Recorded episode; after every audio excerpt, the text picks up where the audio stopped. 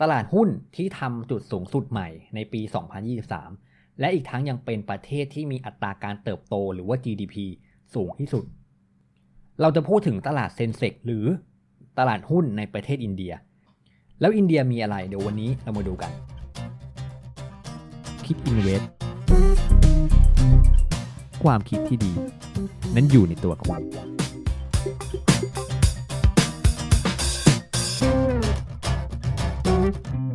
เดี๋ยวเนื้อหาในวันนี้ผมจะแบ่งเป็น 2 part หลักๆนะครับก็คือ part แรกเนี่ยผมจะพูดถึงความเป็นมาอดีตของอินเดียนะครับว่าเขาใช้กลยุทธ์ในการเติบโตอย่างไร แล้วก็ใน part ที่2เนี่ยผมก็จะพูดถึงปัจจัยสำคัญที่ทำให้อินเดียในปีนี้ เป็นตลาดหุ้นที่ทำ all time high และอีกทั้งยังเป็นประเทศที่มีอัตราการเติบโตหรือว่า GDP สูงที่สุดนะครับวันนี้ก็จะมี 2 part ประมาณนี้นะครับ เดี๋ยวผมขอเกินภาพรวมของวันนี้นิดหนึ่งนะครับ ก็คืออย่างอินเดียเนี่ย เป็นประเทศที่ผมเพิ่งรู้นะครับว่า ตอนนี้นะครับมีระดับอัตราดอกเบี้ยที่สูงกว่าประเทศอเมริกาซะอีกนะครับ แล้วก็อัตราเงินเฟ้อเฉลี่ยอยู่ที่ 4-5%ก็ยังสูงกว่าอเมริกานะตอนนี้นะครับ แล้วก็กลับเป็นประเทศที่มีอัตราการเติบโตของ GDP เนี่ยสูงที่สุดสูงกว่าจีนด้วยซ้ำนะครับ แล้วก็ผมก็ได้หาข้อมูลหลักๆในวันนี้นะครับหลักๆก็จะมาจากทาง Wall Street Journal ก็วันนี้ผมไม่ได้หมายความว่าเฮ้ยเราฟังอินเดียแล้วเนี่ย ไม่ได้หมายความว่ามันจะน่าลงทุนเสมอไปนะครับ มันอาจจะเป็นตลาดที่แพงเกินไปแล้วก็เป็นไปได้ เพราะฉะนั้นวันนี้จุดประสงค์หลักก็คืออยากให้ทุกคนลองเก็บไว้เป็น case study เป็นตัวอย่างว่าประเทศที่มีอัตราการเติบโตที่ดี และประเทศที่มีตลาดหุ้นจะทำ all time high นั้น มีปัจจัยอะไรที่เป็นตัวสนับสนุนบ้าง เดี๋ยววันนี้ผมขอเรียกว่าเป็น case study แล้วกันนะครับ เดี๋ยวเรามาเริ่มกันเลยครับ ที่ part แรกก็คือเรื่องของอดีตความเป็นมาของอินเดียสักเล็กน้อยนะครับ ก็คือถ้าย้อนกลับไปในช่วงยุคประมาณปี 1949 เนี่ย ช่วงนั้นอินเดียได้เริ่มมีการสนับสนุนจากทาง World Bank มีการสนับสนุนโครงสร้างพื้นฐานในเรื่องของรางรถไฟ ที่เป็นจุดเริ่มต้นนะครับ แล้วก็ทาง World Bank เองเนี่ยก็ได้ทำการร่วมหารือกับทางอินเดียนะครับว่า ตอนนี้ณตอนนั้นนะครับ 1949 เนี่ย อินเดียมีปัจจัยโครงสร้างพื้นฐานอะไรบ้างที่ต้องปรับปรุง สรุปตอนนั้น World Bank เนี่ยก็ได้ตีออกมาเป็น3ประเด็นนะครับเราเชื่อไหมครับว่า 3 ประเด็นนี้ในปี 1949 จนถึงเปเปอร์ที่ผมอ่านนะครับในปี 2019 เนี่ยเขายังคงยึดมั่นหลักนี้อยู่นะครับเดี๋ยวมีอะไรบ้างเดี๋ยวเรามาดูกัน ข้อที่ 1 แน่นอนว่าณตอนนั้นอินเดียเป็นประเทศที่มีทรัพยากรในเรื่องของพลังงานที่เยอะ ก็เลยมุ่งเน้นที่จะทำการบริหารจัดการหรือว่าผลิตทรัพยากรที่เป็นพลังงาน ข้อ 2 เน้นในเรื่องของการจ้างงานครับหรือว่าการพัฒนางานที่ดี ควบคู่ไปกับการพัฒนาการศึกษาด้วย ซึ่งการศึกษาข้อนี้นะครับ ก็จะสอดคล้องกับทางของหนังสือ The Changing World Order ของคุณเลดาริโอนะครับที่เขาบอกว่าปัจจัยที่สำคัญอันดับหนึ่งที่จะเป็นตัวชี้นำว่าประเทศนั้นๆ จะได้ขึ้นมาเป็นมหาอำนาจหรือไม่ก็คือเรื่องของการศึกษาครับ หมายความว่าถ้าประเทศไหนที่ให้ความสำคัญกับการศึกษาแล้ว มีโอกาสที่คนเหล่านั้นจะมีความรู้มาพัฒนาประเทศมากขึ้น แล้วข้อที่ 3 ข้อสุดท้ายนะครับก็คือ เป็นการลงทุนในทุนมนุษย์ครับ หรือผมว่าข้อนี้ก็คือจะสอดคล้องกับข้อที่แล้วด้วยคือเป็นการมุ่งเน้นพัฒนาชีวิตและบุคลากรของคนในประเทศ ซึ่งข้อนี้มันจะลิงก์มาที่เปเปอร์ในปัจจุบันด้วยนะครับ ก็คืออินเดียเนี่ยอย่างที่บอกว่าถ้าเรานึกภาพอินเดียสมัยก่อน เราจะเห็นภาพของความแห้งแล้ง ความโครงสร้างพื้นฐานหรือว่าประเทศที่อาจจะไม่ได้ดูสะอาดมากนัก รวมไปถึงน้ำที่เขาใช้ด้วย สิ่งนี้ World Bank เห็นประเด็นนี้นะครับ ก็เลยวางแผนร่วมกับอินเดียเพื่อที่จะปรับปรุงและพัฒนามันนะครับ อันนี้คือเป็นอดีตเป็นกลยุทธ์ที่อินเดียกับ World Bank เนี่ยร่วมกันพัฒนาจนมาถึงปัจจุบัน ทีนี้เดี๋ยวเรามาดูสัดส่วนของอุตสาหกรรมที่ทางอินเดียนั้นมีสัดส่วนที่สูงนะครับสี่อันดับแรก อันดับที่ 1 ก็คือเรื่องของพลังงาน มีสัดส่วนในการสนับสนุนอยู่ที่ประมาณ 4,000 ล้าน US ดอลลาร์นะครับ แล้วก็อันดับ2เนี่ยเป็นเรื่องของ การเกษตรวงเงินอยู่ที่ 3,000 ล้านดอลลาร์นะครับอันดับ 3 จะเป็นเรื่องของระบบ healthcare แล้วก็สาธารณูปโภคนะครับส่วนอันดับสุดท้ายเนี่ยเป็นเรื่องของน้ำครับซึ่งข้อ4เนี่ยน้ำเนี่ยเขาแยกออกมาเป็นคนละหมวดกับเรื่อง healthcare เลยนะครับเพราะว่าเป็นหมวดที่เขาจะให้ความสำคัญมาก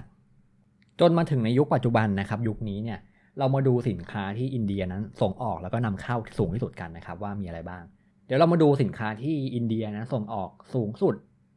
ห้าอันดับแรกอันดับที่1ก็คือแน่นอนครับเป็นเรื่องของปิโตรเลียมหรือว่าพลังงาน2คือเรื่องของจิวเวลรี่ 3. รถยนต์4เป็นเรื่องของเครื่องจักรครับ แล้วก็5เนี่ยเป็นเรื่องของ biochemical อันนี้ก็จะเป็นหมวดสินค้าที่อินเดียนั้นส่งออกสูงสุด5อันดับแรก ทีนี้เรามาดูกันว่าอินเดียนั้นปัจจุบันประชากรที่มากมายมหาศาลนั้น ส่วนใหญ่นั้นเขาบริโภคอะไรนะครับสิ่งที่เขาบริโภคหรือว่านำเข้าเนี่ย ผมจะตีความว่าเป็นสิ่งที่เขาขาดแคลนหรือว่าเขาไม่สามารถ หาได้ในประเทศนั้น ซึ่งจุดนี้เราอาจจะมองว่าเป็นโอกาสสมมตินะครับ ถ้าวันนี้เราประกอบธุรกิจอยู่ แล้วเรามองว่าประเทศเนี้ยกำลังขาดสิ่งของนี้มากๆเลย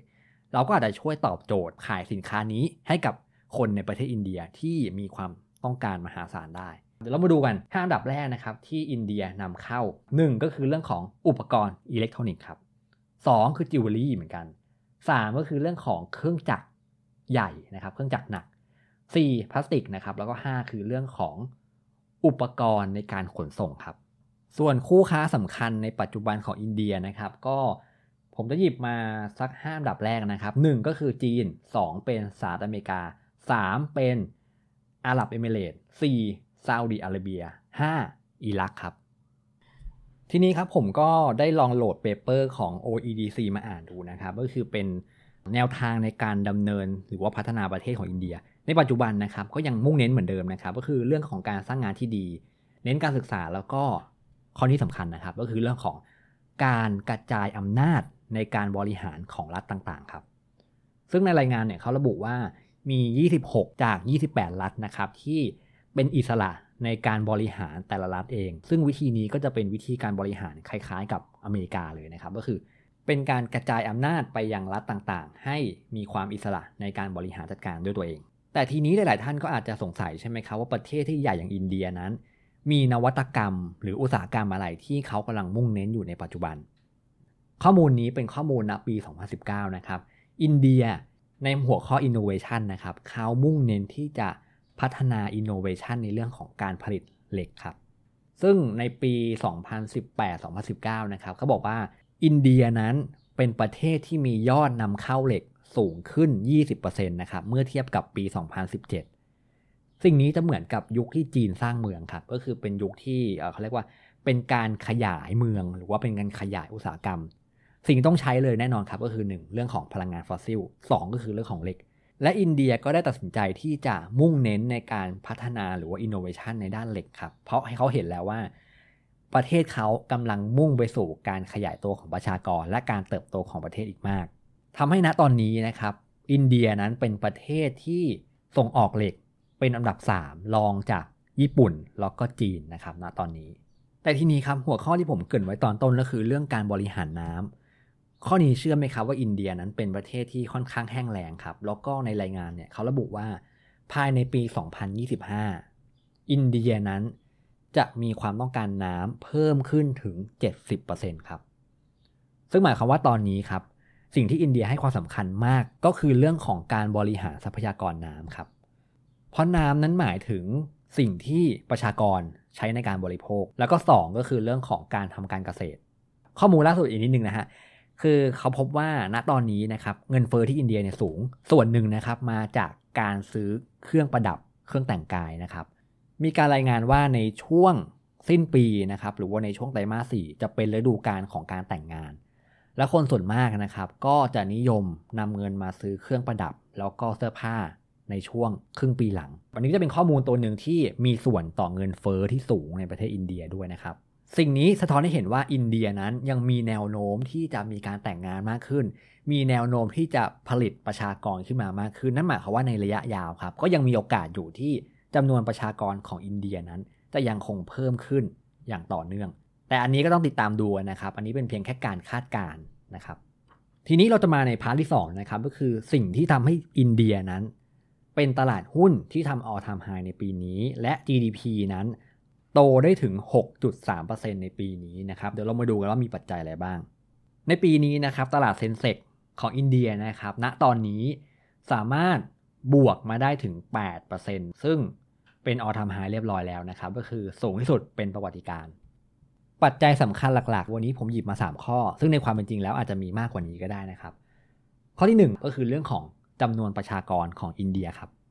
ซึ่งณตอนนี้นะครับมีการรายงานว่าประชากรของอินเดียนั้นกำลังจะแซงหน้าจีนครับ ซึ่งข้อนี้เองนะครับ ดรนิเวศก็เคยพูดไว้นะครับ ว่าการเติบโตของประชากรนั้น มีผลต่อการเติบโต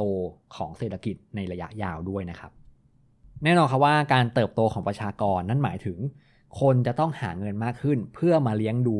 ลูกๆมากขึ้น แล้วพอลูกๆโตขึ้น ก็ต้องมาหาเงินเพื่อเลี้ยงดูตัวเองนะครับ มันก็จะเป็นการหมุนเวียนเงินในระบบที่โตขึ้นนั่นเอง จากจำนวนประชากร อันนี้คือข้อที่ 1 ข้อที่2ครับก็คือเรื่องของความสามารถในการแข่งขันครับ ข้อนี้นะครับในช่วงกันยาปี 2023 ที่ผ่านมานี้นะครับ อินเดียได้มีการเซ็นสัญญาทำข้อตกลงระหว่างสหรัฐอเมริกาในเรื่องของการจัดตั้งให้อินเดียนั้นเป็นฐานการผลิต เครื่องบินไอพ่นแล้วก็กลุ่มเซมิคอนดักเตอร์นะครับ ซึ่งแน่นอนครับว่า Apple เองก็เป็นหนึ่งในโรงงานที่จะย้ายฐานการผลิตจากจีนไปยังอินเดียด้วย ถามว่าการย้ายฐานการผลิตนี้มันส่งผลอย่างไรใช่ไหมครับ มันจะส่งผลในเรื่องของการจ้างงานครับ นั่นหมายความว่าถ้าวันนี้ครับมีโรงงานใหม่มาเปิดที่อินเดีย สิ่งที่ตามมาแน่นอนก็คือการจ้างพนักงานครับ แล้วพอการจ้างงานที่มีมากขึ้น นั่นหมายถึงคนนั้นมีรายได้ที่จะไปเก็บออม หรือเอาไปใช้จ่ายมากขึ้น แล้วสิ่งนี้เองครับก็เป็นตัวที่จะมีโอกาสที่จะไปกระตุ้นการบริโภคในอนาคตได้ ข้อที่ 3 คือเรื่องของสถานะทางการเงินที่แข็งแกร่งของประเทศอินเดียครับ ถ้าเราดูในปีนี้นะครับ เราจะพบว่าสกุลเงินทั่วโลกจะอ่อนค่าลงเมื่อเทียบกับดอลลาร์ของอเมริกานะครับ เป็นเพราะว่า 1. นะครับ ดอกเบี้ยที่สหรัฐอเมริกานั้นปรับตัวเพิ่มขึ้นอย่างต่อเนื่องครับ แล้วก็เงินส่วนใหญ่นั้นก็จะไหลไปยังประเทศที่มีอัตราดอกเบี้ยที่ดีกว่านั่นเองนะครับ ไม่ว่าจะเป็นในแง่ของการฝากเงินหรือว่าในการลงทุนพันธบัตรรัฐบาลทำให้เงินต่างประเทศทั่วโลกเนี่ยอ่อนค่าลง ยกเว้นอินเดียครับ เพราะอินเดียตอนนี้มีอัตราดอกเบี้ยนโยบายที่สูงกว่าสหรัฐอเมริกานะครับ ตอนนี้ดอกเบี้ยนโยบายของอเมริกาอยู่ที่ประมาณ 5%ใช่ไหมครับ แต่ว่าณตอนนี้ อินเดียนั้นมีดอกเบี้ยนโยบายอยู่ที่ 6%และยังมีอัตราเงินเฟ้อที่สูงกว่าอเมริกาด้วยนะครับ แต่ว่าอินเดียนั้นยังสามารถควบคุมได้ดีกว่าอเมริกาครับ เป็นเพราะว่าเงินเฟ้อของอินเดียนั้นต่างจากอเมริกาครับ เงินเฟ้อของอินเดียนั้นมาจากการบริโภคนะครับ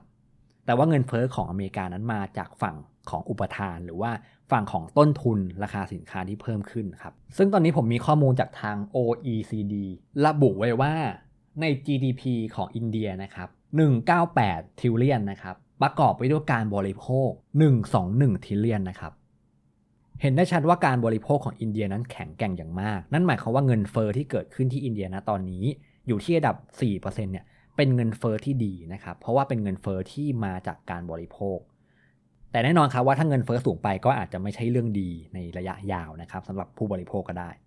อันนี้คือเรื่องของสกุลเงินนะครับ ที่อินเดียนั้นอ่อนค่าน้อยมากที่สุดเมื่อเทียบกับสกุลเงินในประเทศเพื่อนบ้าน และอีกทางอินเดียยังเป็นประเทศที่ณตอนนี้ มีทุนสำรองระหว่างประเทศ สูงที่สุดเป็นอันดับ 4 ของโลก ซึ่งรองมาจากสวิตเซอร์แลนด์ ญี่ปุ่น แล้วก็จีนนะครับที่เป็นอันดับหนึ่งอันนี้ก็จะเป็นเหตุผลข้อที่3นะครับในเรื่องของสถานะทางการเงินของอินเดียที่แข็งแกร่ง ซึ่งเนื้อหาภาพรวมในวันนี้นะครับก็คาดหวังว่าทุกคนจะสามารถหยิบ จุดเด่นแล้วก็ใช้เป็น case study ในการประเมินประเทศอื่นๆ ที่เรากำลังสนใจอยู่ เพื่อเป็นเกณฑ์ในการตัดสินใจลงทุน